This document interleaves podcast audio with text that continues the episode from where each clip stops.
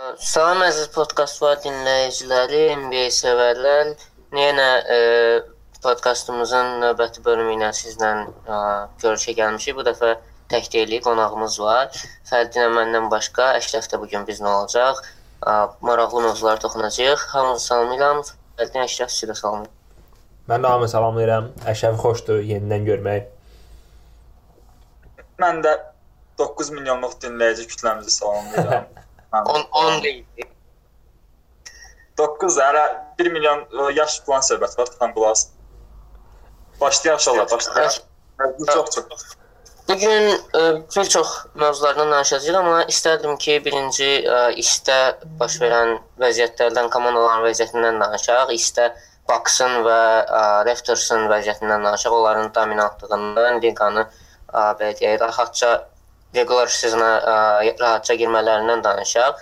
Ə, İstərdim yəni daha sezon əvvəlində gözlədiyimiz kimi yəni, e, Raptors onsuz da biz ə, gözləyirdik ki, qabaqlarda olacaq, önlərdə olacaq. Ə, Bucks-dan daha çox sensasiya bu. Ona görə istərdim ki, Raptors-dan danışaq. Niyə ə, Raptors ə, belə rahat girib sezona? Niyə Kawhi belə ə, uyğundur komandaya? və komandanın ə, yəni mənim fikrimcə uğurların əsas səbəbi olan müdafiədən Çünki baxdığım, yəni bir neçə oyunda komanda müdafiəsi keçənkindən çox-çox fərqlənir. Çünki keçən il ə, oyunda oyunlarda daha az ə, belə deyək, oyunçu dəyişikliyindən, oyunçuların ötürməsindən daha az istifadə edirdilər, amma bu il Kavayn və Danny Green-in gəlişi ilə ə, variativlik artıb. Ona görə də komanda ə, daha çox ə, oyunçu ötürür bir-birinə və bu da öz effektlərini verir. Bilməm, fikir vermişdiniz. Kavay səhv eləmirəmsə ə, kimin oyunu idi? Deyəsən Philadelphia ilə oyunda ilk 2 dəqiqədə 2 stil eləmişdi. Yəni təkcə Kavayda bu nəticə düzdür, təcrübə olun, amma bütün komanda belə instinktiv səviyyədə ə, çox yüksək ə, müdafiə səviyyəsi göstərir. Məncə bu ə, sırf ə, Nurse-un, Nick Nurse-un komandaya olan göstərişləri hansı ki, komandanı belə məğlub edilməz deyərdim, amma Yanis gilə imkan vermədilər. Yəni belə səviyyəyə qaldırıb. Siz necə yanaşırsınız buna? Sizcə də bu ancaq müdafiə ilə bağlıdırmı, yoxsa Kavayın da hücumda öz təsiri sözün deyil? Ə, Fərdin icazəsindən mən birinci danışam. Buyur, buyur. Ə, demək, ümumiyyətlə ə, məncə son ə, həm keçən sezona baxsam da bu sezona baxsaq artıq komandalar yaxşı başa düşürlər ki, yəni elit səviyyədə hücum eləmək kifayət eləmir. Elit səviyyədə müdafiə olmaq lazımdır uğur qazanmaq üçün və ə, bunu öz oyunlarına tətbiq etməyə çalışırlar. Məsələn, ə, Raptors-un bu ə, yeni oyunçularından başqa heyətində əsas dəyişikliklərdən biri odur ki, yəqin ki, fikir verirsiniz, Balançunasın dəqiqələrini çox azaldıblar. Təxmini 20 dəqiqə civarında oynayır. Əvvəllər 30 30-35 dəqiqə oynayırdı keçən mövsümdə. Və onun əvəzinə Siakamla Ibakadan daha çox istifadə edirlər. Çünki onlar həm səbətin ə, müdafiə olunmasında komandaya daha çox xeyir verirlər, həm də müdafiədən də əlavə ə, hücumda spacingdə ə, komandanın daha əlverişli spacing ə, əldə etməsinə ə, kömək edir bu iki oyunçunun oynaması. Çünki Valanciunasın demək olar ki, üçlü yatmaq kimi bir tə təcrübəsi yoxdur. Son vaxtda düzdür cəhd edir onu, amma ə, yaxşı səviyyədə deyil və əvəzində həm Siakam, həm də Ibaka, Ibakanın ümumiyyətlə məncə ə, hazırki sezon başlanğıcı karyerasının ən yaxşı hücum ə, sezonudur həm də ə, son 2-3 sezonda ə, yəni adamın ə, ləqəbi ə, Ibloka idi. Yəni bildiyiniz kimi NBA-in bir neçə blok kralı olmuş adamdır, amma son 2-3 sezonda müdafiə cəhddən də axsıyırdı. Amma bu ə, mövsümdə həqiqətən də müdafiədə də hücumda da komandaya çox kömək eləyir. Bundan başqa Siakam da uzun qolları ilə səbətin ə, çox yaxşı müdafiəçisidir istər Danny Green olsun, istər Leonard olsun, onlar artıq e, illərdir Spurs məktəbi görmüş adamlardır, el səviyyədə müdafiə edirlər komandanı və bundan başqa e, Lauren oyununu mən qeyd etmək istərdim. Müdafiə cəhətdən yox, yəni hücum cəhətdən komandanın top paylaşımının e, yerinə yetirilməsində həm də ümumiyyətlə yəni o son e, sərbəni atacaq e, şəxsi hücumda tapmaqda Lori bu dəqiqə məncə NBA-də ən yaxşılardan biridir. Məhz bu mövsümdən danışırıqsa və bu kimi amillər məncə Raptors üçün uğuru qaçılmaz edir. Və bundan əlavə də komanda həqiqətən də artıq oturmuş bençi var və bu benç bir-birindən çox yaxşı anlaşır və məncə bu da komandanın yəni Kawhi və yaxud da Lori oyunda olmadığı dəqiqələrdə komandanın ən azından statikunu qoruyub saxlamasına kömək edir. Əşrəfin dediklərinin bir çox detal məsəl üçün haqlıdır. Xüsusilə də Valançunasın dəqiqələrini azaldıb o mövqeyi belə deyək də 3, 4, 5 oynaya bilən oyunçularla məsəl üçün Ibaka-nı 5-ə çəkərək Oceanonobi olsun, Pascal Siakam olsun, onlarla birlikdə belə deyək uzun rotasiyasını idarə edirlər. Ən maraqlı cəhət məndə nə belə deyək diqqətimi cəlb edir. Kyle Lowry ə, assist sayını həddindən artıq yüksəldib. Ötən sezonlara baxdıqda adətən lider ol, yəni lider də hal-hazırda. Ötən sezonlarda məsəl üçün karyerasında bir sezon ərzində indi baxıram 2013-14-də 7.4 assist eləyib e, oyun başına. Ötən sezon 6-9, ondan əvvəl 7 assist, hal-hazırda 11.1 assist edir oyun başına. Yəni belə deyim, karyera zirvəsinə təxminən 50% yüksək bir rəqəmdir. Bu istənilən halda ə, fantastik bir göstəricidir. Bunda məsələn Nick Nurse-un da payı məncə çoxdur. Çünki belə deyək, keçən il komandanın ə, topu əlində saxlamayan və daha çox ə, ball movementə əsaslanan oyunun inkişafını ə, Dwayne Casey-də yox, Nick Nurse-un səbəbkar olduğunu düşünürlər və bu il onu daha da inkişaf elətdirib. İstər Kawhi olsun, istər ə, Kyle Lowry olsun ki, komandanın məncə iki əsas hücum gücüdür. Ə, topu daha çox paylaşaraq paylaşaraq oynayır.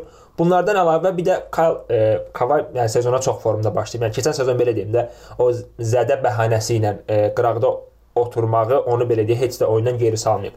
Hal-hazırda həm müdafiə baxımından belə deyə konsentrasiyası yerindədir, həm də hücumda istədiyi ə, istədiyi deməyə layiq olduğu rolu ala bilər. Məsələn, bu ilki e, göstəricilərinə baxanda 50-40-90 klub, yəni 50, 40, 90 klubuna hal-hazırda üzv sayılır. Yəni 52% səhv eləmirəmsə, e, field goal var, 44% üçlü idi, 91% səhv eləmirəmsə, free throw rate var ki, istənilən halda bir oyunçunun belə elit e, effektivliyi ilə ə, e, şut atması və yaxud da belə deyək də xal atması istənilən komandanın oyununu irəli çəkir. Amma ondan əlavə əsas vacib məsələ bu oyunçular olmayanda digər oyunçular da meydana çıxa bilər. Fred VanVleet olsun, Siakam olsun, nəm CJ Miles olsun və yaxud da bu Norman Powell olsun. Yəni hər biri müəyyən günlərdə o irəli addım ata bilir ki, keçən sezonda məsələn komandanı bu geri yıxılmağa qoymamışdı, xüsusilə normal sezonda. Amma yəni play-offda daha ciddi məqamlar gələcək. Orada da məncə daha winner bir oyunçuları var bu sezon. Ya, mən razıyam dediklərindən ki, yəni ümumi olaraq bu bench söhbəti ilə, bir də Kawhi-ın lideri ilə, amma bir şey demək istəyərdim ki, məsələn elə CJ Miles-ı götürək də. CJ Miles bu ilə pis başlayıb. Yəni adamın 30% səhvləməsi, field goal var, 20% üçlük atır. Halbuki keçən il bu rəqəmlər qat-qat e, üstün idi bundan. Yəni bu da e, düzdür təsir eləyir, amma Valanciunas-ın dəqiqələri onu e, belə deyək də cover eləyir. Çünki Valanciunas e, Miles-ın elə al ala bilmədiyi topları e, paint-dən qazanır. Amma digər e, tərəfdən bütün e, benchlə aparılan əməliyyatlar bu Anumobinin benchə keçirilməsidir, ə, ə, şeyin ə, Dylan Wright-ın da böyük dəqiqələr almasıdır. Bütün bunlar daha yaxşı təsir edib, düzdür, amma əsas faktor da yenə də yəni bu əvvəldən də ə, biz müzakirə eləmişdik. Hər kəs bütün ekspertlər deyirlər bu Kawhi faktorudur. Nə baxımdan əvvəl belə deyək də sonluqlarda, vacib anlarda topu Yalavga ya DeRozana verildilərsə, onlar e, bu anları öz bildikləri kimi e, yəni qərarlarla idarə edirlərsə, indi Kabay bu qərarları öz qəbul eləyir, e, özü e, belə deyək öz istədiyi və öz bacardığı kimi, yəni öz arsenalının genişliyindən istifadə edərək eləyir və bu da Toronto üçün çox müsbət bir e, belə də advantagedir. Çünki DeRozan və Kawhi-ın e, clutch səviyyəsi ötən sezonların play-offlarında e, yəni regular sezonda demirəm. Play-offlarda çox fərqli idi. Yəni yerlə göy qədər fərq var idi. Hansında ki Kawhi e, çox üstün idi. Bir də ki bu sezonki Kawhi-ın oyunu, yəni keçən sezon oynadığı oyun deyildi. Yəni heç oynamamışdı. Bu sezonki oyunu 10-16-17 sezonu xatırladır mənə e, Spurs-dakı belə deyək də son normal sezonunda MVP-yə hətta namizəd idi, yəni yadızdadsa. Həmin e, sezona çox oxşuyur. Yəni yenə özünü çox rahat, belə deyək də sanki parketin üstündə uçurmuş kimi aparır. Yəni bu da e, belə deyək play-offlarda, play-off oyunlarında çox e, böyük təsir göstərəcək. Yəni Torontonun finalları olan iddiasının ə, belə deyək, təsdiqi olacaq ə, Kawhi faktoru. Ə, daha sensasiyalı e, belə deyək, sensasiyalı görünən Baksdan danışaq. Baks hal-hazırda assosiasiyanın yeganə e, məğlub edilməmiş komandasıdır. Hətta e, belə Yanis və Kavaysız e, birgə e, qarşı-qarşı oyunda belə Torontonu üstələyəndən sonra bütün ekspertlər və bütün mətbuat e, bütün e, bu qələbələrdə bu belə sistemin formalaşmasında səbəbkar kimi Baden-Holzeri, Budenholzeri görürlər. Yəni məncə bu özünü e, belə deyək, təsdiqini tapmış bir ideyadır. Çünki Budenholzer kimi məşqçi heç nədən e, 60 winlik komanda yarada bilir. Bunu Atlantada görmüşdük. Bunu deyəsən bu sezon Milwaukee'də də görəcəyik.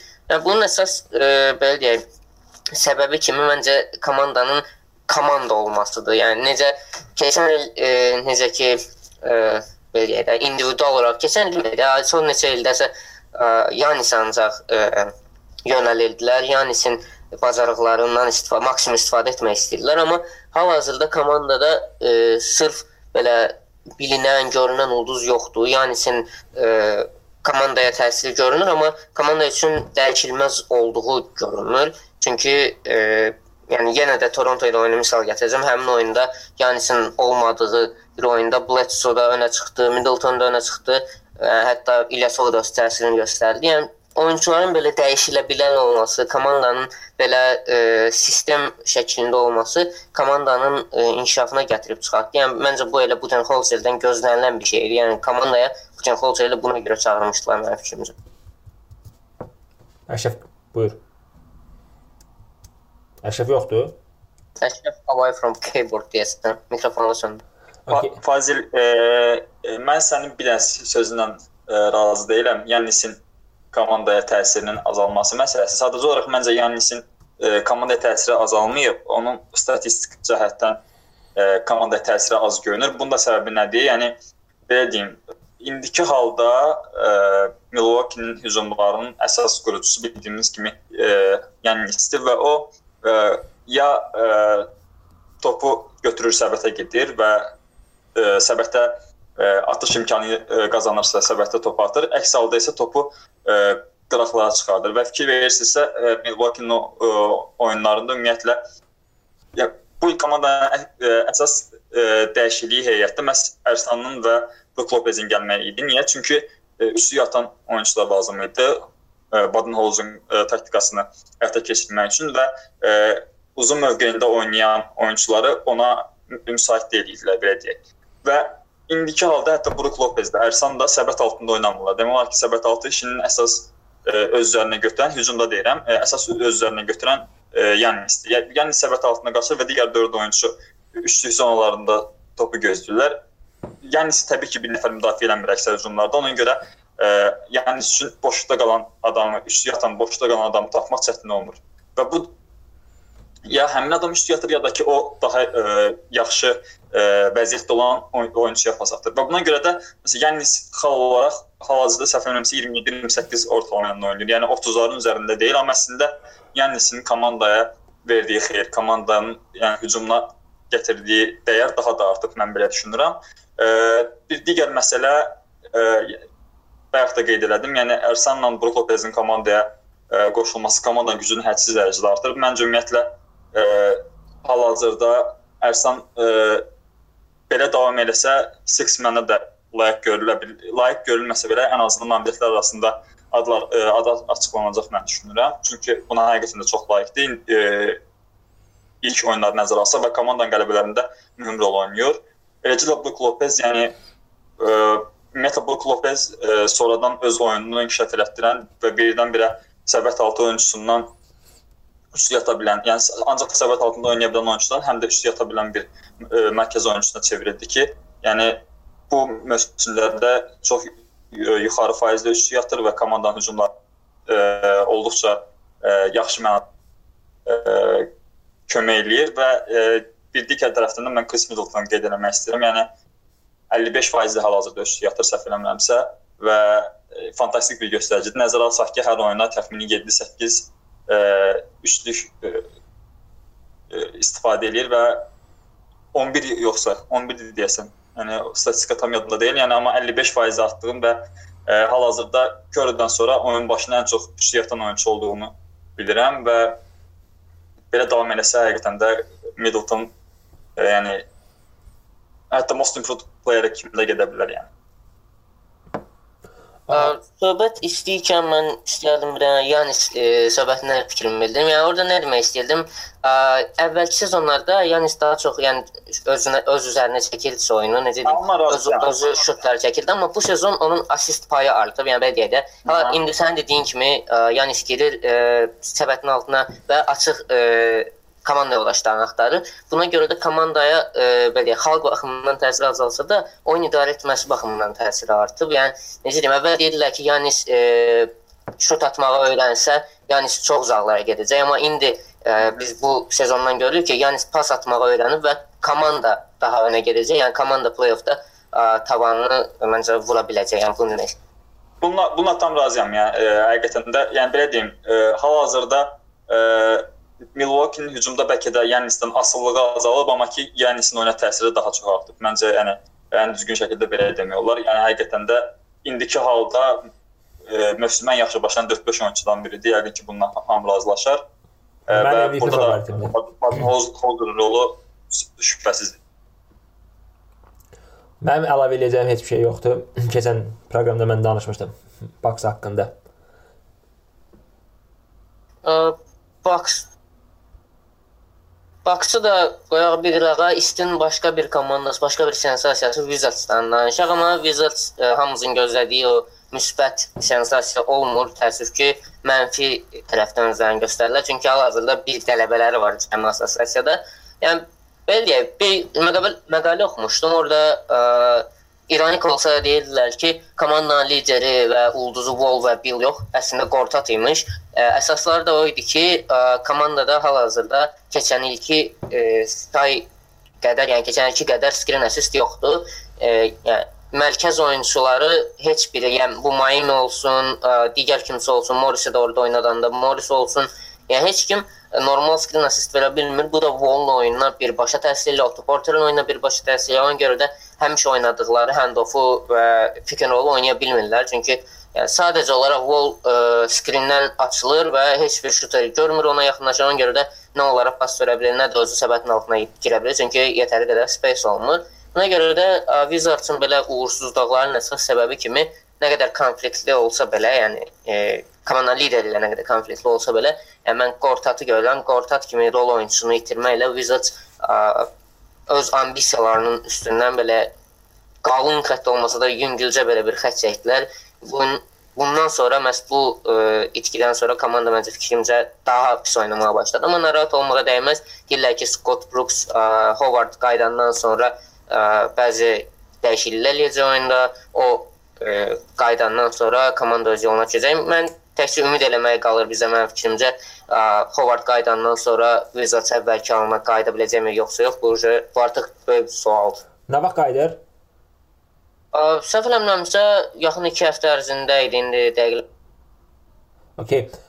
Wizards-la bağlı mən fikrimi deyim. Açıq Wizards-ın belə olması mənə sürpriz deyil. Mən bu sezon əvvəli əyləncəli bir e, təxmin edəndə demişdim ki, komandanın dağılmağını, yəni artıq belə deyim də əlindəki əsətlərin müəyyən dəyərə qarşılığında verilməyini gözləyirəm. İstə Wall olsun, Bill olsun, Otoport olsun və s.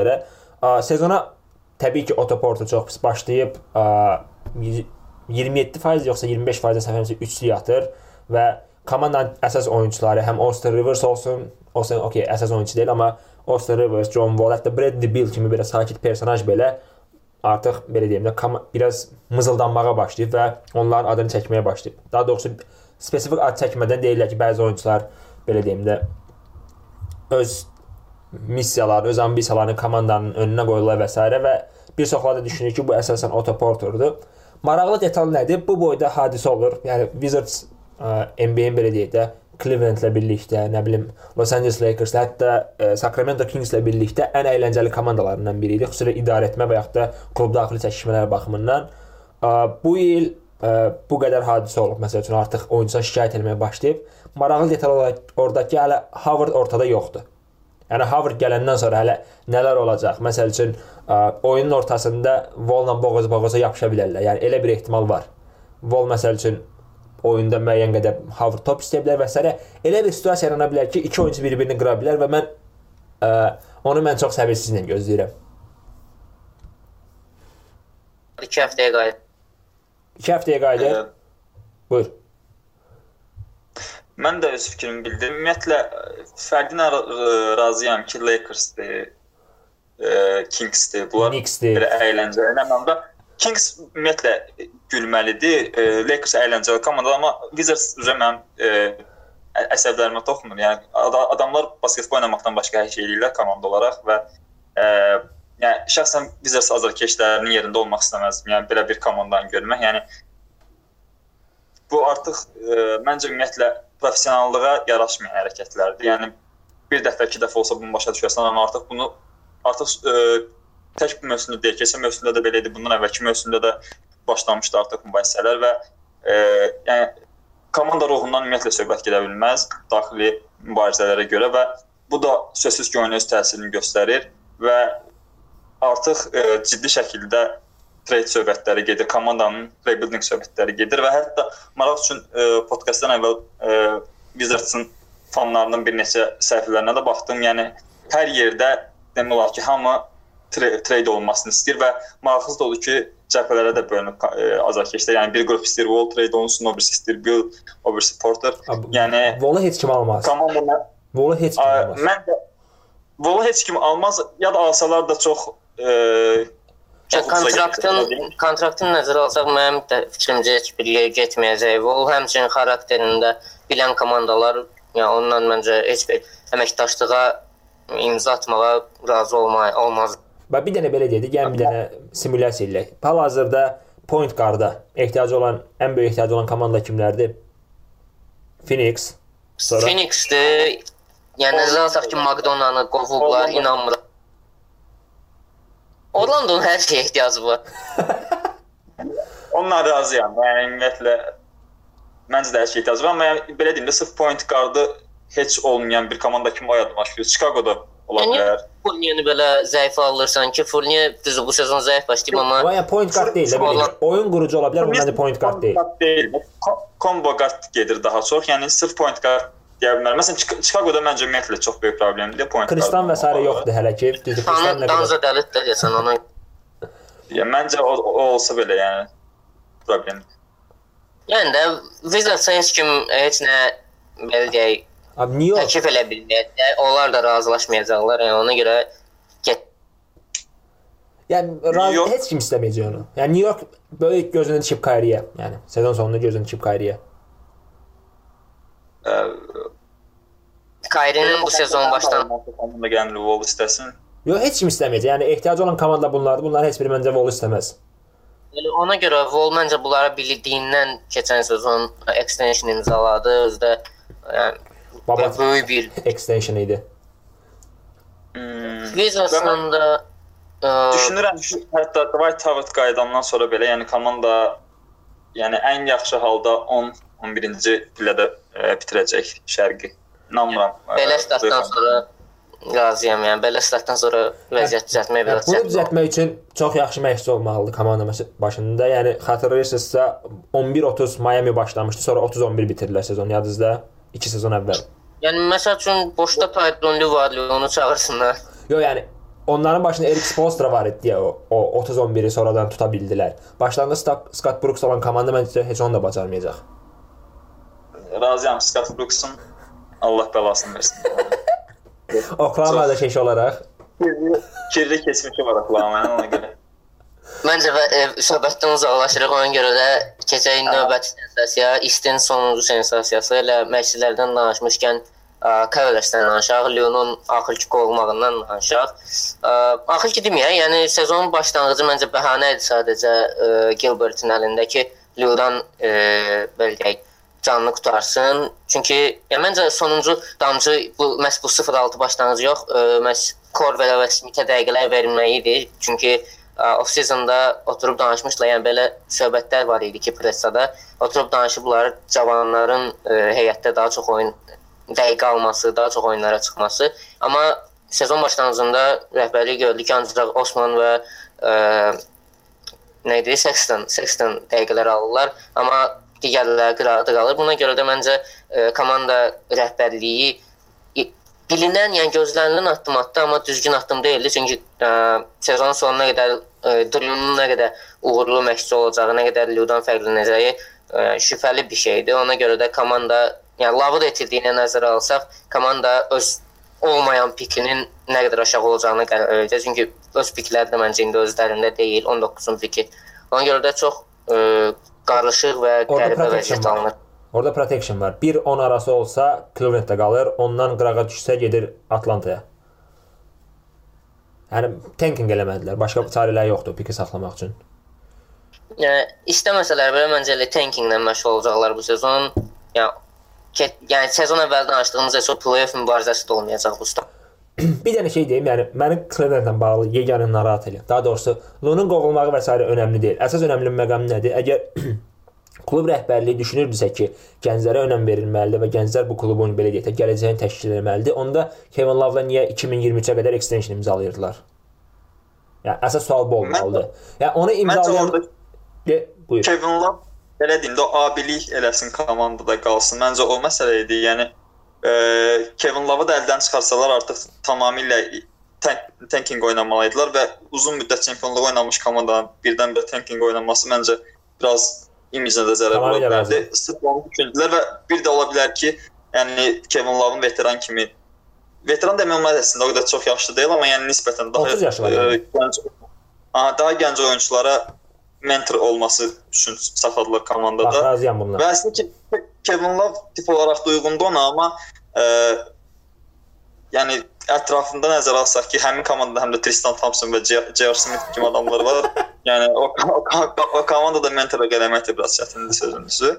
E, yəni mən, məncə ümumiyyətlə yeni gələn e, məşqçinin ilk addımı məhz həmin adamları komandadan uzaqlaşdırmaq olmalı. Yəni biraz e, belə deyim də, yəni yaşlılardan Korver saxlamaq olar məncə, bir də Kevin Love qalan kim varsa göndərmək lazımdır. Yəni o Lakers'dan vaxtilə al- aldıqları oyunçulardan e, istifadə eləyib Clarkson'dı, e, e, Lerner Junior'dı bu adamlar və Sexton, Osman xüsusən də mən məsələn Tristan Thompson yerinə mən ona verdiyim 30 dəqiqənin hamısını verərəm Zizic oynayar. Zizic adam bölüşmək Zizic ağacdır, yəni Tristan heç olmasa rebound götürür, Zizic isə ağac yəni məncə sadəcə yer.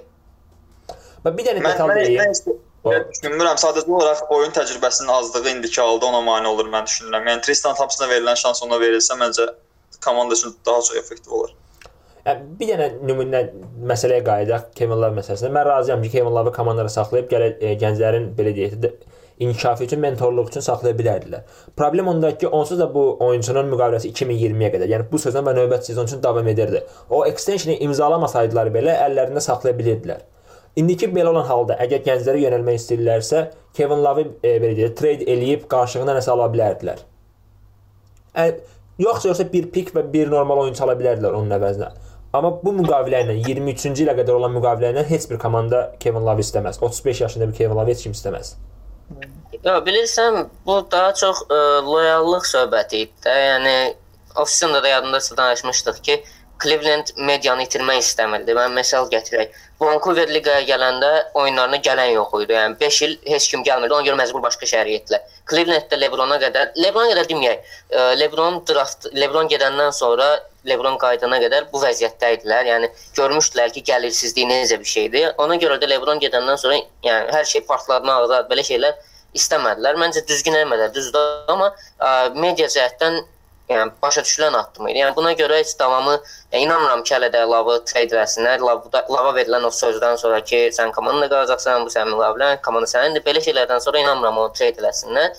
Amma yəni bunu belə addım atmaq da düzgün deyildi. Çünki Lav da sezon başlanğıcında sübut elədi ki, o lider deyil, mental deyil, komanda nəzarət hesab apara bilmir. Düzdür, bəzi ə, statistik göstəricilərini ə, qazana bilər, reboundlardır, xallardır, amma bu heç bir ə, ssenari, heç bir paralel galaktikada uğura gətirib çıxarmayacaq. Yəni buna görə də komanda özünü belə ümidsiz vəziyyətə salıb çıxdı mənim fikrim. Yəni razıyam. Hal-hazırda vəziyyəti pisdir. Clevelandın. Ümumiyyətlə, ə, Tyronun yerinə kimsə gətirsə və yaxud da indiki məşqçi qalsa da, yəni komanda problemləri o qədər çoxdur ki, yəni ha, yəni kim gələcəksə yeni məşqçi kimi, yəni qarşısında çox böyük problemlər var. Yəni biri var ki, komanda müdafiəsini pis eləsin, hücumu yaxşı eləsin. Okey, müdafiəni düzəldərsən və yaxud da əksinə, yəni həm müdafiə həm də hücum cəhətdən hal-hazırda məncə NBA-in ən ən pis 3 komandasından biridir hər iki baxımdan. Yəni statistikada bunu deyir. Oyuna baxanda da görürsən ki, yəni komanda həqiqətən çox e, acınacaqlı vəziyyətdədir. Yəni e, düzdür, əllərində bəzi normal parçalar var, amma onlardan da kifayət qədər uğurlu e, istifadə etmirlər, amma istifadə etsələr belə məncə yəni e, komanda kadrosu yəni çox yetərsizdir. Smith-in, J.R. Smith-in e, daha doğrusu belə deyək də trade söhbəti var. Bu gün deyəsən trade request eləyib ya necəsə. Belə bir xəbər düşmüşdü ortalığa. Mən eşitməmişəm. Nəsə hansı komanda ilə adı hallanır yoxsa? Ə, Voj açıqlayıb deyəsən. Yəni ki, Ha, yəni trade istəyirsənmi və s. soruşublar. O deyib ki, yəni ümid edirəm ki, trade eləyərlər məni. Ha, okey. Amma komanda hansı komanda və yaxud da hansısa kimləsə trade olması barədə söhbətlər yoxdur yəqin. Yo, yo, hə.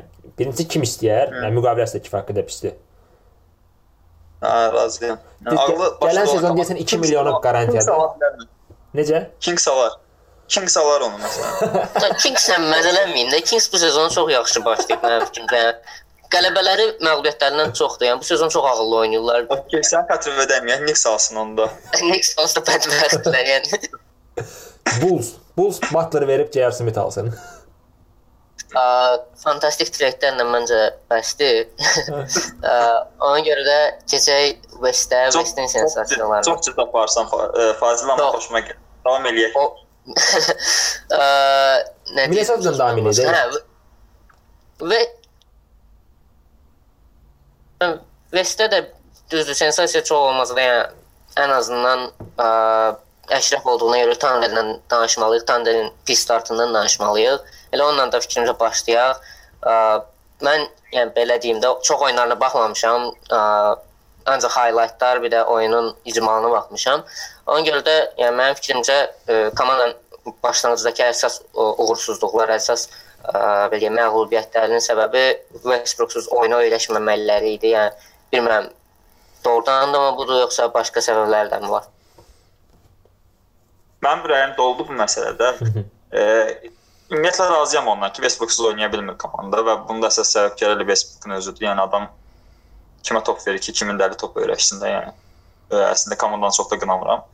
Yəni daha çox günahı da Westbrook-da görürəm, amma bununla belə yəni Westbrook oynadığı oyunlarda belə komanda hələ ki o istənilən səviyyəni göstərə bilmir. Düzdür, Westbrook zədədən qayıdıb, tam da yaxşı oynamır. Məsələn, son oyununda çox yaxşı oynadı. Eee Clippers'ın ikinci oyunu nəzərdə tuturam, amma yəni Clippers'ın ikinci oyunu ümumiyyətlə Oklahoma-nın bir komanda olaraq necə komanda olduğunu icmalıdır. Yəni onu sizə deyim. Saat 4-də idi oyun. Gecə durdum, baxdım birinci yarıya. Çox pis gündə oynadılar. Yəni e, Westbrook normal oynadı. Qalan heç kim şut şut ata bilmirdi. Müdafiə oluna bilmirdilər. Yəni Gallinari konkret qan eləyirdi. Qalinlər bu sezon 10 Və- sezon eləyir. Ya e, hə- həmin e, oyunun birinci yarısında ümumiyyətlə fantastik oynadı. Yəni adam demək ki şut qasıtmırdı. Və dedim ki, mən bunlara görə niyə yuxuma oluram, niyə işə yuxusuz gedirəm? Yıxılım, yatdım. Yatdım, üstündən bir saat yarım keçdi durdum və hesaba baxdım ki, Oklahoma yəni 12 13 xalla geridə getmişdi e, birinci yarıda və oyunun sonunda da 12 13 xalla üstünlüklə baş çatdırdı. Yəni 20-0 eləmişlər deyəsən, 20-0. 20-0'lık bir seriya var orada Arsenal. 20-0'lık bir seriya var və yəni həmin həmin həmin seriya göstərir ki, Oklahoma istəsə NBA-nin ən yaxşı müdafiə olunan komandası ola bilər. Ən yaxşı hücum komandası demirəm. Ən yaxşı müdafiə olunan komandası ola bilər. Amma həm də eyni zamanda birinci yarıdakı kimi həm müdafiədə, həm hücumda çox bərbad vəziyyətdə oynaya bilər. Yəni komandanın həm tavanı, həm də ki ə, ə, nəyə deyək, ə. Po- Polu yəni eyni şeydir.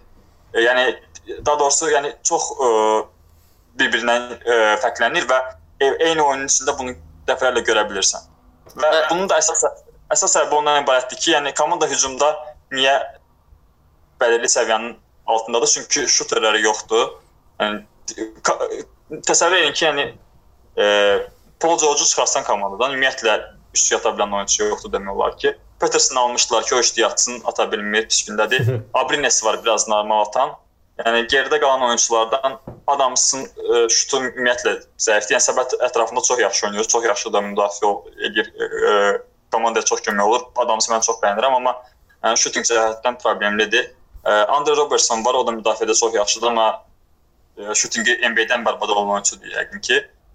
Yəni hücumda ona görə də komanda müəyyən səviyyənin yuxarısına olsa çıxa bilməz və yalnız müdafiə sayəsində ayaqda qala bilər komanda, amma bu da hər oyunda kömək eləmir sözsüz komandaya. Yəni, Və mən bir də e, yeganə məncə bu e, mövsümlə bağlı müsbət məqam mənim üçün Oklahoma-da Grantın dəqiqələrini atmağıdır. Yəni Grant 30 son dəqiqə 30 dəqiqə oynayıb səfər mənimsə. Yəni 30 dəqiqənin üzərində oynayır hər oyunda və bu neçə mövsümdür belə olmalı idi. Yəni Billy Donovan axır ki bunu başa düşdü. Çünki məncə ümumiyyətlə komandanın o müdafiə kimliyinin qorunub saxlanılmasında və müdafiə effektivliyinin artırılmasında Grantın rolu inanılmazdır. Çünki həm qartları, həm forvardları, həm də e, sentr oyunçularını müdafiə edə bilər və Adamsla birlikdə onların yaratdığı e, səbət altı müdafiəsi NBA-də hətta məncə deyərdim ki, ən yaxşı ən yaxşı 3 səbət altı müdafiəsindən biridir. Yəni razıyam səndən ki, e, şuter yoxdur komandada. Elə komandanın əsas problemi də budur. Yəni bir komandadakı belə Paul George, yəni bu vəziyyətdə olan Paul George əsas şuter hesab olunur. Yəni vəziyyət acınacaqlıdır, amma digər tərəfdən müdafiə baxımından da, yəni düzdür, sən elə Andre Robertsonsuz belə müdafiə düzdür. Clippers nə qədər, yəni Clippers olsa belə hər hansı bir orqanizə olmuş komandaya qarşı belə ə, müdafiə göstərmək özü böyük bir şeydir. Yəni orada düzdür, Doc Rivers də öz ə, ənənəvi fantastik qərarlarını qərarları ilə oyuna təsir edir, pis bağlanan təsir edir, amma yenə də ə, Thunder'ın haqqını yemək lazım deyil. Orada çox böyük effort və istək var idi ki, hansı ki xallara çevrildi, hansı ki qələbəyə çevrildi. Yəni son ə, komandanın son oyunlarının bir yəni müsbət bir parlaq ə, yəni anı elə həmin oyun idi, amma ümumilikdə Thunder hələ ki xəyal qırıqlığına uğradı. Yəni ESPN ə, ekspertləri də elə fanatlar elə biz özümüz də Thunder'dan daha artıq gözləyirdik. Yəni ən azından play-offda ikinci raund gözləyirdik. Hansın ki fikrimcə bu oyunla belə başlanğıcla bu nə- nəticələrə nail olmaq çox çətin olur. Thunderla bağlı mən yeganə ümid verən şey hal-hazırda odur ki, məsələn, offensive ratingdə çox geridədirlər, razıyam, amma xüsusi diqqəti cəlb edən məqam ondadır ki, həm pace-də, həm pace-də, həm də eyni zamanda defensive ratingdə ilk 10-dadılar. Yəni birində 6-cı yer olmalıdılar. Yəni defensive ratingdə 6-cı yer olmalıdılar. Elə pace-də də 6-cı yerdə e, 6-cı yerdə. Həm sürətli oynayırlar, həm də müdafiələri yaxşıdır. Bu istənilən e, komanda üçün müsbət bir şey. Yəni ikisini də eyni anda bacarmaq çox çətin bir məqamdır. Problem yenə gəlir hücum məsələsinə. Hücumda da yəni shooting biraz inkişaf etdirirsə, istər Schroeder-də, istər nə bilim bu Patterson-da, Paul George-da, hətta Westbrook bu sezon deyəsən ki e, 12-13% səviyyəsində üstü yatır. Onlar biraz düzəldiləndən sonra məncə bu həll oluna bilən bir problemdir, amma yenə də komandanın belə deyək də maksimum limiti ə, istər ə, nə bilim bu Rockets olsun, hər nə qədər sezona pis başlayıbsa, istərsə də Golden State olsun, onların çox-çox gerisindədir. Bir də bir məsələ var. Ə, Siz bax yəqin ki off-seasonda danışanda, yəni sezondan əvvəl danışanda bu məsələləri danışmısınız, ə, off-season həmlələri barəsində. Yəni Schroeder-ı almaq ümumiyyətlə Westbrook-un yanına qoymaq. Hər nə qədər də Schroeder hələ ki pis başlamayıb mövsümə. Yəni ümumi komandanı nəzərə alsaq, komandanın ən pislərindən biri deyil, orta səviyyədə oynayır. Hətta yaxşı oynadığı oyunlar da var. Yəni Schroeder ümumiyyətlə məncə Westbrook-un beta versiyasıdır. Yəni Westbrook olan bir yerə niyə Schroeder-i gətirəsən? Çünki elədiyi hər şey demək olar ki, Westbrook-un elədiyi hər şeyi eləyir, amma çox aşağı səviyyədə də belə deyim. Yəni Westbrook eləyirsə onu 90 səviyyəsində o eləyir 65-70 aralığında və onun elə eləyə bilmədiyi heç bir şey də eləmir. Yəni məsələn Westbrook-un ə, yanına qoyacağın qard olar sənin üstü yatan bir qard olsun. Məsələn, Amma Clay. elə bir adam elə Clay ümumiyyətlə elə, elə oyunçudur ki, yəni Hər komandaya lazımdır. Oklahoma Arada oynayacaq. Hər hər komanda lazım. Mən də mən ümumiyyətlə Oklahoma-da ə, həmişə istədiyim oyunçu, görmək istədiyim oyunçu olub ən çox. Yəni ondan dəfələrlə yaxşı oyunçular var, amma məncə yəni sırf Oklahoma-da Westbrook-la oynayə biləcək tək oyunculardandır məncə o. Aha, yəni, Yəni egoist deyil, öz şutlarını istəmir yəni. istəmir, ancaq ata, ə, pas istəyir ki, şut atsın. Yəni belə oyunçu lazımdır Austin Westbrook-un ətrafında oynamaq üçün və ə, yəni Schroeder-i gətirəndən sonra ümumiyyətlə komandadan bax demək olar ki, tamamilə əl, əlimi üzdüm. Ə, Nerlens Noel hələ ki bəyənirəm, o yaxşıdır. Amma yəni ümumilikdə bəlkə Andre Robertson qayıdandan sonra, müdafiə gücü biraz artandan sonra Oklahoma ola bilər ki, yuxarılara qalxsın, amma indiki halda düzdür mən e, hələ də düşünürəm ki, play-offa rahat gedəcəklər. Yəni 5-ci, 6-cı yerdən ən azı gedəcəklər play-offa, amma yəni play-offda da birinci raundu keçəcəklərini düşünmürəm özümdə. Yəni düzdür, belə West-də ola bilər. Yəni Spurs-un vəziyyətin gör, görürsən də, amma yəni Spurs sezona belə başlayıb ki, adam yəni yenə mi Popovic-nə hansısa eliksir tapıb orada hansısa qəribə ə, sehir tapıb oradakı komanda belə oyun göstərir. DeRozan klaçda e, özünü itirmir, xallar qazanır. Yəni belə Westdə hansında ki Houston çox aşağılardadır, hansında ki Houston öz oyununu göstərmir. Yəni hər şey ola bilər bu baxımdan, amma inanıram ki, sırf top 5-ə girsin Oklahoma. Yox, ola bilər. Bu barədə mübahisə etmək istəmirəm. Yəni mən 5-6 o ə, bitirəcəyini gözləyirəm, amma yəni play-offa getməsə təəccüblənərəmmi? Yox, təəccüblənmərəm. Çünki yəni Westdə vəziyyət elədi ki, yəni əslində Golden State xaricində hansı komanda play-off eləməsə indiki halda Rockets-in də belə başlanğıcını nəzərə alıb deyirəm, təcrübəmdən. Yəni Rockets-dən deyim sənə off-seasondan sonra biz gözləyirdik ki, komanda zəifləyəcək, amma belə zəifləyəcəyini gözləmirdik. Yəni bu bəlkə də Harden-ə görədir, yəni Harden zədəsini o tək Harden zədəsi deyil, e, həm o da var, onunla razıyam. Onlar əvvəl Paul 2 oynamadı, o da təsir göstərdi, sözsüz ki. Amma məncə ümumiyyətlə komanda off-seasondakı həmlələrin indi cəzasını çəkir də, yəni belə deyim. Ryan Anderson müqaviləsi çox pis gündə idi. Ryan Andersonu trade eləməli idilər, amma Ryan Anderson verib belə bir keşin almadılar. Mark Brandon Knight alıblar, Chris alıblar. İkisinə bir yerdə 5 dəqiqə vaxt vermirlər demək olar ki. Hələ onların da kontraktları heç yaxşı deyil. Kontrakt hə, tamamilə razıyam və yəni Ryan Anderson tək yəni bu ikisindən daha çox xeyir verərdi ən azından. Elə belə idisə onu saxlayardılar. O, o bir tərəfdən Arizan göndərdilər. Okey, Arizan e, kontraktı çox istəyirdi, ona görə getdi. Imbahamuteni göndərdilər, amma onda e, zədələnməyindən ehtiyat etdilər, amma əvəzində gətirdiyi oyunçular da Michael Carter Williams-dı, Carmelo Anthony-di. Yəni Anthony hətta yəni Oklahoma ilə keçən mövsümdən e, mövsümü ilə müqayisə etsək kifayət qədər yaxşı oynayır, düzdür. Amma bununla belə də yəni zəifdir. Və bir dənə də məsələ var. E, Carmelo'nun oyunda olduğu də dəqiqələrdə e, 116.5 defensive ratinglə oynayırlar. Bu da NBA-nin ən aşağı defensive reytinqlərindən biridir Houston. Çox böyük şeydir, boşluqdur onun varlıq və meydanda. Daha da pisi var. Michael Carter Williams meydanda olduğunda 121-ə qalxır bu, yəni. Amma Carter Williams heç olmasa hücumda göstərildi. Məncə Carmelo da hücumda o qədər də pis deyil, yəni. Keçən mövsümdə müqayisə pis deyil. Hal-hazırda. Hə, Rockets-dan bağlı əsas problem məncə belə deyək, işin müdafiə tərəfindədir. Yəni hücum tərəfinə onsuz da əlində Chris Paul, nə bilim James Harden olan komanda hücum tərəfini təbii ki, düzəldəcək. Baxmayaraq ki, məsələn, Eric Gordon keçən sezon əsas silahlarından biri idi. Komandanın bu sezona biraz formsuz başlayıb. Yəni belə deyək də üçlü faizi və yaxud da field goal faizi çox aşağıdır. Əsas problem məncə müdafiə tərəfindən. Yəni Jeff Bezos'un komandadan getməyi mənfi təsir eləyir və deyəsən açıqlama vermişdi bu məşqçi D'Antoni ki, biraz müdafiə belə deyək də sxemlərində biraz dəyişiklik eləyib, yanaşmamızı biraz dəyişmək fikrindəyik. A, bu hal o deməkdir ki, komanda mövcud müdafiə səviyyəsindən məmnun deyil və bu məğlubiyyətlərin əsas səbəbinin müdafiə olduğunu düşünür.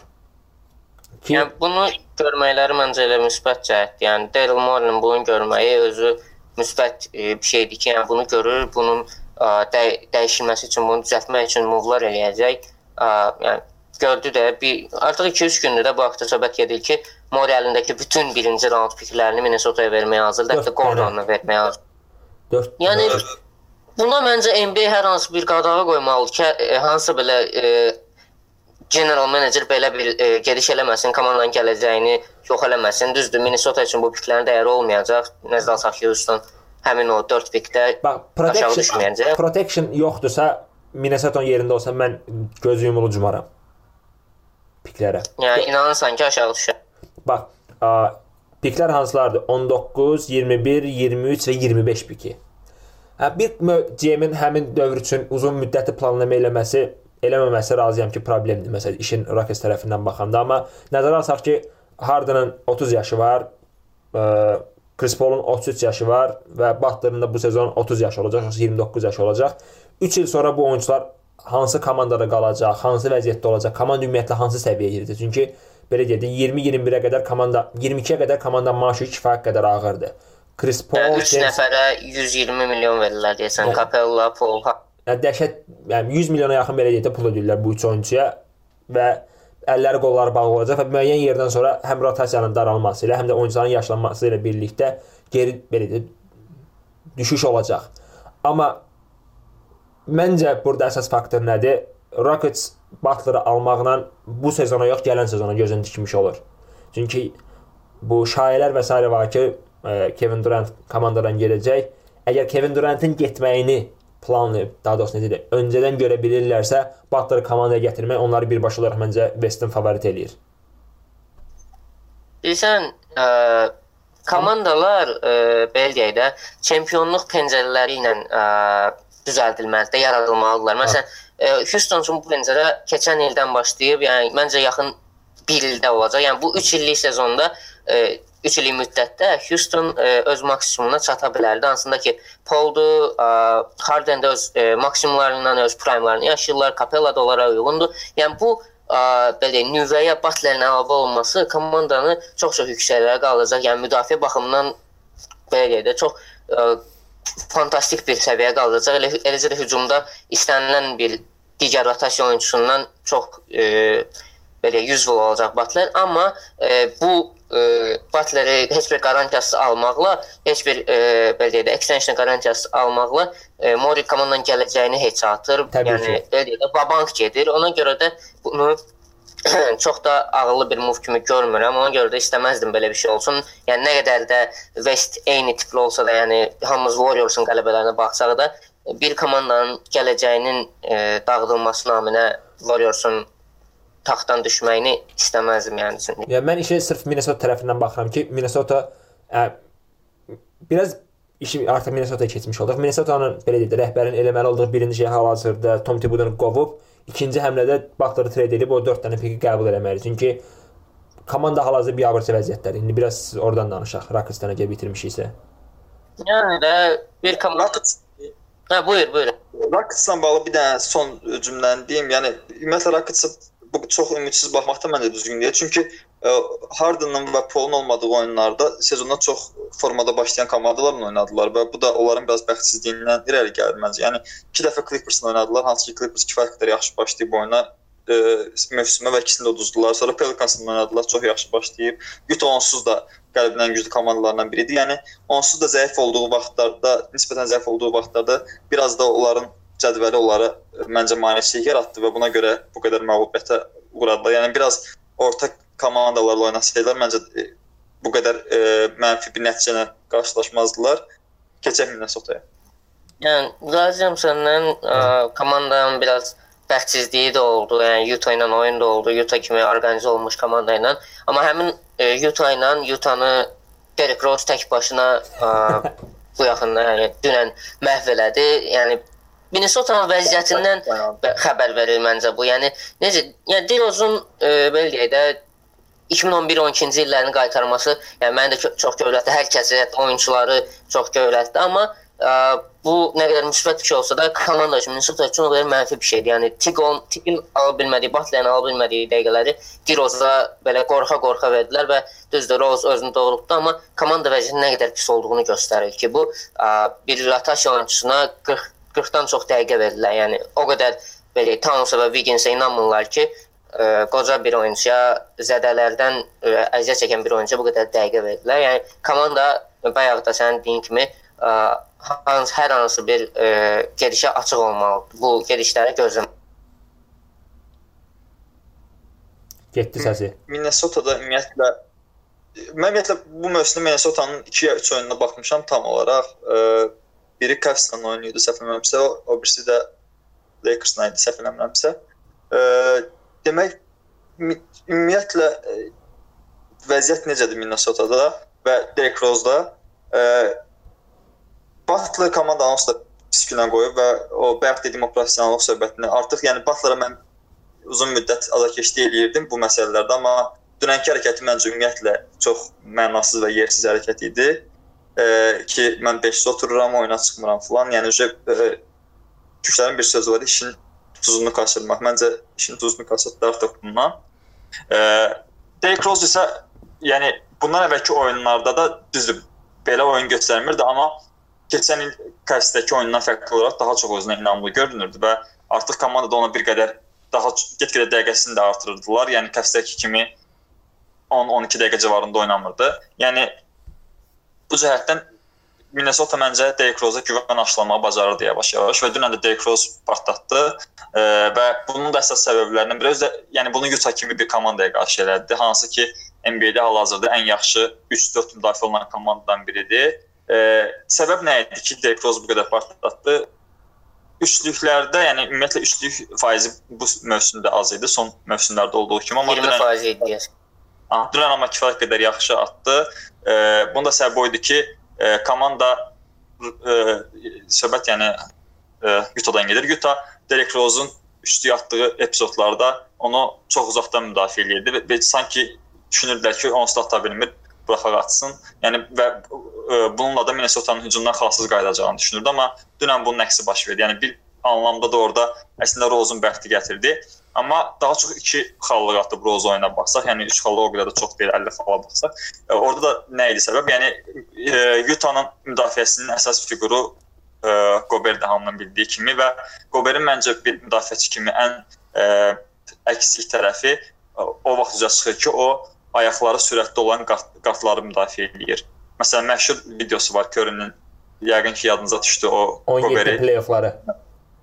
Hə, pis günə qoymağı, Kairin qarşısında da çox biraz aciz vəziyyətdə qalır və Derrick Rose da, yəni dünənki oyunu, dünənki sürəti o həmin MVP olduğu mövsümdəki oyunu xatırladırdı bizə. Yəni çox sürətli oynadı və ə, yəqin ki highlights-lara baxmısınız. Yəni çox dəhşət fintlər elədi bəzi hallarda səbətin altında. Yəni ə, həqiqətən də yəni həmin o əvvəlki rozu görmək çox möhtəşəm idi və o ayaqlarının cəhtli hesabına Goberlə qaldığı mübarizələrdə demək ki, əksər hallarda qalib ayrıldı və ə, onun öhdəsindən gəldi. Amma ə, bundan başqa jumperlarda kifayət qədər uğurlu alındı dünən, hansı ki, heç də Derrick Rose-un ən uğurlu tərəfi deyil və belə bir nəticə ortaya çıxdı. 50 xal atdı. Özdə ilk yarıdan sonra cəmi 16 xal var idi səhv etmirəmsə. Yəni 3-cü periodda 19 atdı, 4-də də 15. Yəni, mənim ə, belə deyim, Buyur, buyur. yəni Derrick Rose-un dünənki belə deyək də, daha doğrusu bir neçə saat əvvəl olan bu performansı məncə ideal idi, nostaljik idi. Amma yəqin ki, hamı razılaşır ki, bu bir anomaliyadır. Yəni bunun baş vermə ehtimalı bir də çox azdır. Problem indi nəyə gəlir? Komanda Butler artıq belə deyək də, klubun sahibi kimi hərəkət eləyir. Nə vaxt oynayıb oynamayacağını özü müəyyən eləyir və komandanın eyni zamanda GM və məşqçisi olan bir adam da bunun qarşısında tamamilə aciz qalır.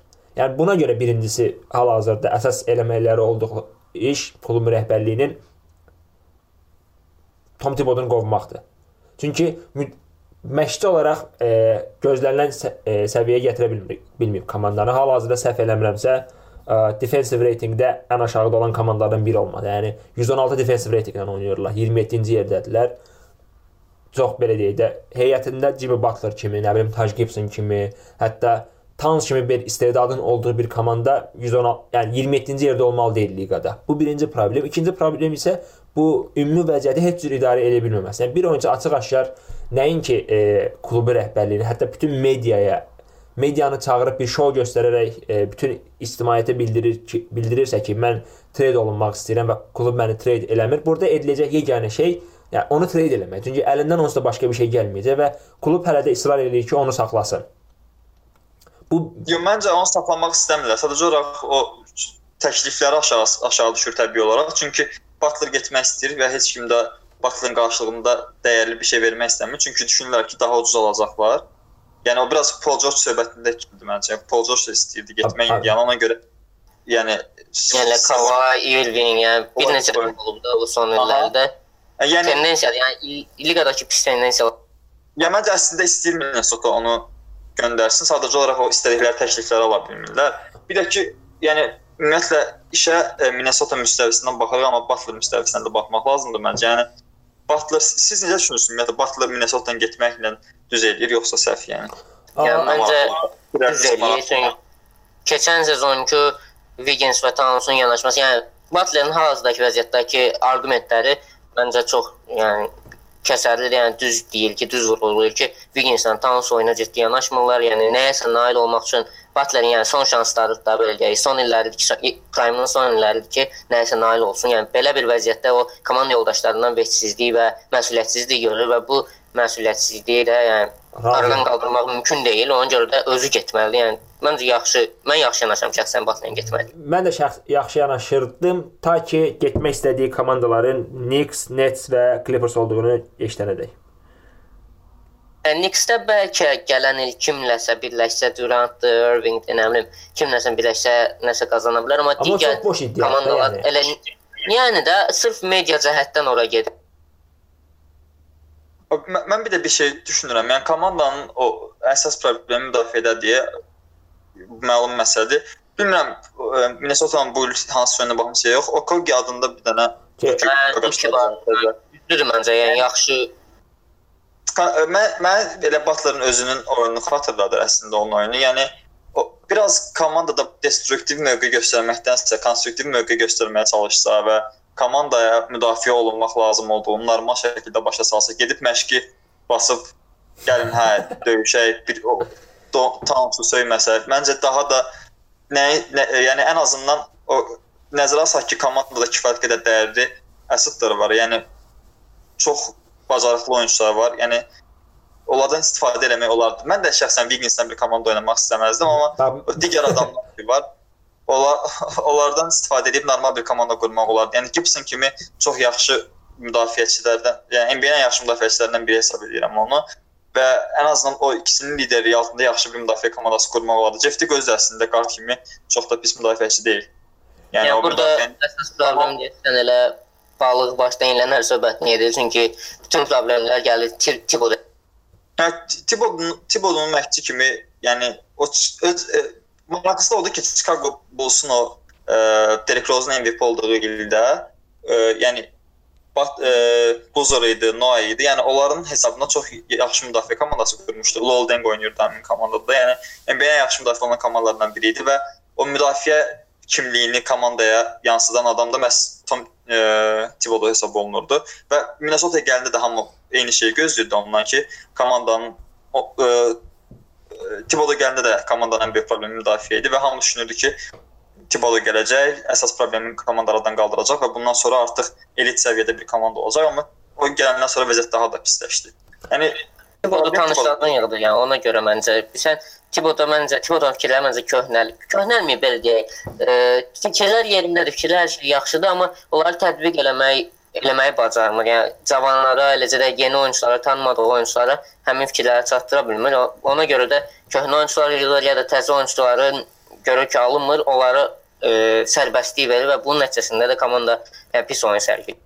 İki məsələ deyim. Birincisi, yəni komanda məncə yeganə qurtuluş yolu Butler saxlayıb Vegas-i göndərməkləridir. Onu göndərsələr komandaya nəsə çıxar. Bunun üstündən keçsək, yəni, bu komandanın bu komandanın bu halda olmasının əsas səbəbkarı elə belə deyək, Tibodun özüdür. Oyuncu seçimlərindən asılı olaraq. Yəni əlində Karl Anthony Towns kimi bir dəyər var sənin, sən Karl Anthony Towns-u bütün oyun setlərində ya ə, təpədə saxlayırsan, ya belə deyək də, düz e, səbətin qarşısında üçlü xəttinin kənarında və yaxud da künclərə qoyursan ki, üçlük təhdid olsun. Niyə? Çünki ilk 5-də, nəinki ilk 5-də bütün heyətində ən yaxşı üçlü atan, ən yüksək belə faizlə üçlü atan oyuncun ə, necə deyirlər, Townsdur. Yəni belə olan halda təbii ki, sənin ə, oyun bir şablonunda da problem yaranacaq. Çünki keçən sezon xatırlayırsa, play-offlarda ən böyük belə deyək, tənqidlərdən biri o idi ki, ə, Tansu yetərincə oyunun içinə qata bilmirdi. Yəni bu da Tibodun cızdığı oyun şablonlarının nəticəsidir ki, Tanus belə deyək də o necə deyək prosesin içinə girə bilmirdi heç cür. Bu sezon yəni %45-dən 45%-dən üçlük atır və hər oyuna 5 dənə üçlük yoxlayır bu oyunçu. Yəni deməli bu oyunçunun belə də şuting təhdidi var. Yəni sırf buna görə onu küncə qoymaq çox mənasızdır. Çünki onun ə, paintdə və yaxud da nə bilim postda eləyə biləcəkləri çox daha dəyərlidir sənin üçün. Amma sənin qırağa qoymağı bir dənə də olsun, şuturun yoxdur deyə sən məcbursan onu küncə və yaxud da başa qoyasan.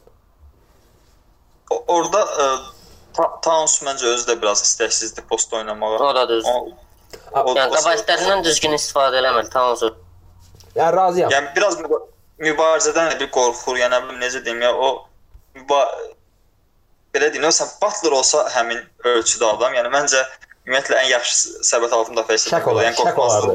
Yəni bilən e, Butler liqaya gələndə necə idi? Yəni Butler heç kim inanmırdı. Birinci sezonda bir xal, nə bilim, bir riband belə bir şey ortalayırdı, amma Towns liqaya bir pik kimi, yəni böyük gözləntilər kimi gəlib. Ona da söhbət vardı. Yəni Butlerin sırf mentaliteti fərqlidir deyə Butler hər şeyə nail ola olmağa çalışır yəni. Problem də o da elə, yəni mentalitet fərqlidir. Razıyam buna, tamamilə razıyam. O Mamba men mentality söhbətidir. Yəni də Carl Tans YouTube-da şey, iPhone 10s unboxing eləyir. Qardaşım sən YouTube niyə YouTuber fəaliyyətinə girirsən? Get basketbol oyna da. nə bilim, yəni razıyam. Problemlidir komanda, çox ciddi problemlidir özü. Yəni problemlərin də həlli, yəni ümid eləyək ki, yəni gələn həftələr görəcəyik. Çünki Minnesota yəni baxmaq üçün həqiqətən maraqlı komandalardan biridir. Yəni əllərindəki ə, oyunçuları deyə, yəni məşqçi deyilən deyək, həqiqətən çox ə, maraqlı bir komandadır. Yəni bu komandanın keçən il play-offda doğru düzgün görə bilmədi. Yəni ona görə ümid edirəm ki, vəziyyəti düzəldəcəklər və bu ilin play-offunda ə, normal bir şey ortaya çıxara biləcəklər. Təbii ki, o play-offa girə bilsələr. Bu, bu bu halda çətindir məncə, amma yeganə yol o Fərdin dediyi kimi o Butler saxlayıb Wigginsi göndərməkləridir. Özü yəni mən belə bir şey istəyirəm. E, yəni Wigginsi hansısa NBA komandasına trade eləməsinlər. Avropaya. Real, Real Madrid Çinə də olar. Lap sonra olar da. Yəni adamı NBA-də ümumiyyətlə izləmək istəmirəm. Çox əsəbləşirəm onu görəndə. Keçək başqa komandaya, keçək. Biraz Golden State-dən danışaq. Mən biraz Curry tərifləmək istəyirəm. Yəni Curry tərifləmək istəyirəm. Yəni təkcə Curry yox, həm də Clay tərifləməli olacaqsan, çünki yəni Clay-in də o ə, qurulu quru deyək günlərindən sonra partlayışı baş verdi. Yəni buna görə də ə, sırf Warriors-dan danışanda məncə əsas belə deyək ə, nüvə kimi, yəni əsas belə ə, səbəb kimi sırf shootingdən danış danışmalıyıq. Çünki Durant da, Curry də, Clay də axırıncı oyunda axırıncı vəziyyətlərdə shootinglərini çox yüksək səviyyəyə çıxarıblar. Yəni Steph özü 50% atır. Yəni belə deyək də, attemptlərinin sayı da çox yüksəkdir. Yəni istəyirsən bunlardan bir yanaş öz yanaşmağı bildir bunlara bir. Bax Curry-nin mən belə deyək də bu şut shootingi çox yaxşı olan oyunçuları və oyuna zövq verən, oyundan zövq aldığım oyunçular var ki, onların başında məsəl üçün Kayri gəlir. Hər nə qədər şutinqi Kördən zəif olsa belə, Körün özü də məsəl üçün o sıralardadır, amma onun oyununda mənim ən çox e, xoşuma gələn cəhət o birdən-birə alışıb yandığı periodlar olur. Məsəl üçün 3 dəqiqə 15 xal, 20 xal aşığı periodlar. O periodları yəni dəfələrlə olub ki, məsələn açıb sırf həmin periodlar, oyun həmin periodlarını izləmişəm. Bu sezon həm Washington oyununda elə bir period oldu, həm Brooklyn oyununda yəni elə bir period oldu. Razıyam ki, müdafiə problemləri var idi hər iki komandanın da, amma Curry-nin bu sezon elədiyi çox unikaldır. 33 ə, 33 6-5 ilə oynayır hal-hazırda və bunu 55% field goal, 53% üçlük və 91% ə, sərbəst atışla eləyir ki, NBA tarixində 50-40-90 eləyən 7 yoxsa 8 oyunçu var. Bunlardan biri Curry-dir sezonu bu ortalama ilə bitirsə 50-50-90 edən yeganə oyunçu olur. Yəni MVP sezonu kimi gedir MVP sezonundan yəni, daha yüksək. Yəni hal-hazırda 6.1 e, belə deyək də üçlük atır. Belə deyək də oyun başına razıyam ki, müəyyən restinglər və s. oynasa, bu reyti qoruyub saxlaya bilsə və 82 oyun yox, 70 oyun oynasa 423 eləyir bu sezona ki, NBA rekoru 402-dir. Ondan sonrakı bir neçə rekord da özünə aiddir. Yəni inanılmaz bir şeydir bu. Yəni adamın günləri çox belə solğun keçir. Yəni özü rekord qoyur, özü rekordu qırır. Fərqli olsun. Hə, yəni biraz imkan verdi Clay. Yəni həmin oyunda Clay-ə nə qədər pas verdilər ki, bu rekordu qırsın. Clay challenge verdi ona bir dənə də. Hə. E, düzdür, yəni mən Curry-ni oyunçu olaraq çox xoşlayıram, amma yəni oyunçu olaraq çox yaxşı oyunçudur. Söhbət yox, amma mən ümumiyyətlə Golden State-ə qarşı biraz belə aqressiyam var. Mən aqressiya, antisimpatiya məndə var. Yəni 2016-dan qalmış. Sonra Durant'ın ora getməsi falan biraz belə emosional baxımdan o komandaya qarşı. Ya razıyam yəni. Liqanı sındırırlar adamlar. Yəni Ənənəvi basıb onları sındırırlar yəni. Cousins-ı alandan sonra vəbşə yəni məncə komanda özünə hörmət. Çox dərinə getməyək, amma e, yəni obyektiv yanaşsaq, yəni Körnün sezon başlanğıcı həqiqətən də fantastikdir və e, bu ə, e, sürətlə davam edəcək. Ümumiyyətlə yəqin ki, NBA tarixinin ən əfsanəvi sezonu olacaq. Çünki yəni adam ideala demək olar ki, yaxın oynayır. Yəni bu yəni, qədər çox ona kömək eləyir də, liqanın qaydaları da ona hə, kömək eləyir. Qaydalar lazım çox fərq eləyir. Yəni. Körni Bir də götür qoy 10 il, 20 il əvvələ belə şeylər görməyəcəkdik. bir də bir məsələ var. O komandanın oyununda ona kömək edir məndə. Çünki fikir versə Golden State səhv eləmirəmsə ən e, çox xal buraxan ikinci komanda da hal-hazırda. E, yəni bu və e, liqada birinci yerdədir. Yəni bu NBA tarixində çox az rast gəlinən bir şeydir. Yəni komanda demək ki, müdafiənin konkret başını buraxıb və bir ki onsuz da nə qədər istəsələr atacaqlar və sırf hücuma daha çox kökləniblər. Bu da onlara kömək edir ki, daha çox xal atsınlar və komandanın da hal-hazırda xal olaraq liderliyini Curry ilə Durant ə, aparır və əsas da Curry. Yəni komanda sırf olaraq hücumda Curry köklənib son oyunlarda. Həm də Clay-in də mövsümə pis başladığını nəzərə alsaq, o yeganə 14 xal atdığı oyunu çıxmaq şərti ilə ə, məhz o son şutları Clay-in Curry-nin daha çox istifadə etməsi onun oyununa daha yaxşı təsir göstərir. O Fazil ratingdə pis 14 deyirlər. Və defensive Necə? orta sıra defensive ratingdə hal-hazırda 13-cü sıradadılar, amma Defensive ratingdə ort ortalardadılar, amma ən çox xal buraxmada səhv eləmirəmsə ikinci olmalıdılar. ha, mən baxaram indi ona, sən davam elə, hə. Aha. Ə, mən indi əlimin altında statistika, amma ə, podkastdan əvvəl baxmışdım, oradan yadımda qalıb. Ə, bir də Clay-in 14 üçlük atmaq söhbəti. Mən həmin gecə durdum başqa oyuna baxırdım, amma dig- paralel keçən oyunlarında baxırdım box skoruna ki, görüm kim edir, nə, nə qədər atır. Və birdən gördüm ki, ə, Clay-in 11 dənə üçlüyü var ucu. Tez çevirdim həmin oyuna, hansı ki, yəni is- ə, oyunu izləməkdə fikrim yox idi. Sırf ə, ə, Clay-in 14 14 üçlük atıb atmayacağını görmək üçün. Yəni 13-cü tarixi üçlükdən sonra 13-cü üçlükdən sonra hamı Clay-ə işləyirdi demək olar ki, hamı atırdı ki, Clay-ə yoxlasın. 2 dəfə atdı, 3 dəfə atdı. Axırda 4-cü cəhdində səhv eləmirəmsə 14-cünü atdı. Və bundan sonra da bir daha oyuna daxil olmadı. Yəni davam eləsə daha çox atacağını da yəqin ki hamımız düşünürük.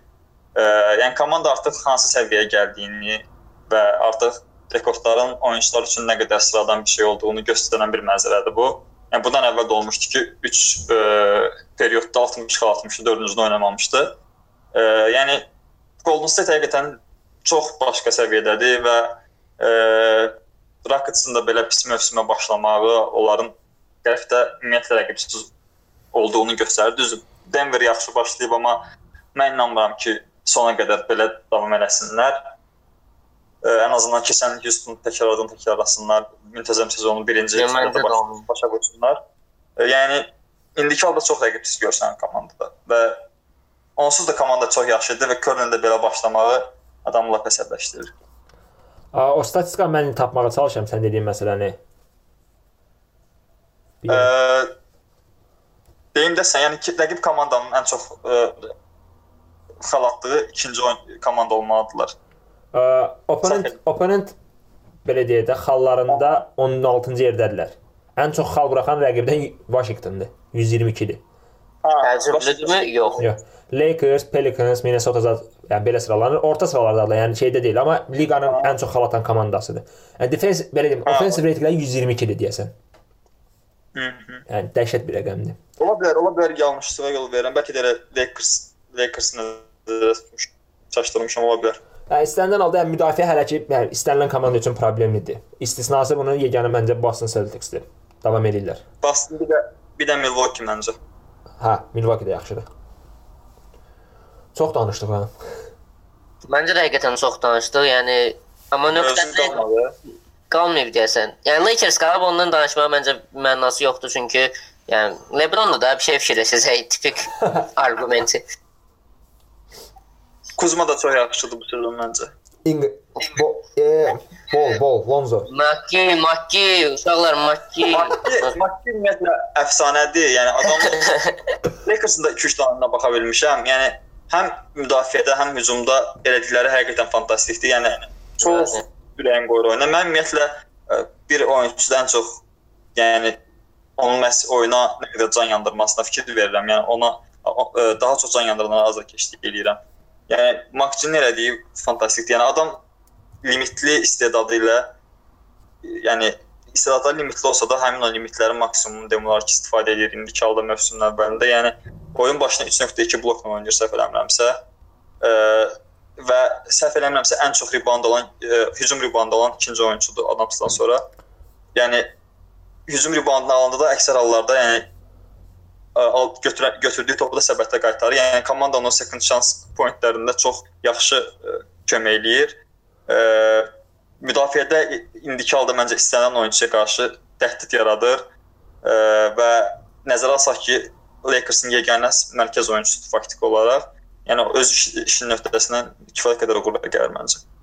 A, Lebr bir çox statistikada LeBrondan məsəl üçün bu advanced statistikada LeBrondan sonra ikincidir komanda. Həm win share-də, həm də nə məsəl üçün 48 dəqiqəyə bölünmüş win share-də komandanın ən yaxşılarındandır. Yəni hal-hazırda qan eləyir məncə. Razıyam, razıyam. Yaşasın Makti deyirik və Məncə elə Makki ilə veriş qutarmaq düşərli olacaq məncə. Yəni bu buraxılışı Makki ilə qutarılır. Yəni ümid edirəm elə bir şey eləyər ki, gələn verilişdə Makki ilə başlayarıq. Ə, dinlədiyinizə görə çox sağ ol deyirəm. Yəni bu gün də bizə bu qədər uzun müddət dözdüyünüzə və qulaq asdığınıza görə çox sağ olun. Gələn görüşlər. Sağ olun, görüşərik. sağ olun, görüşərik.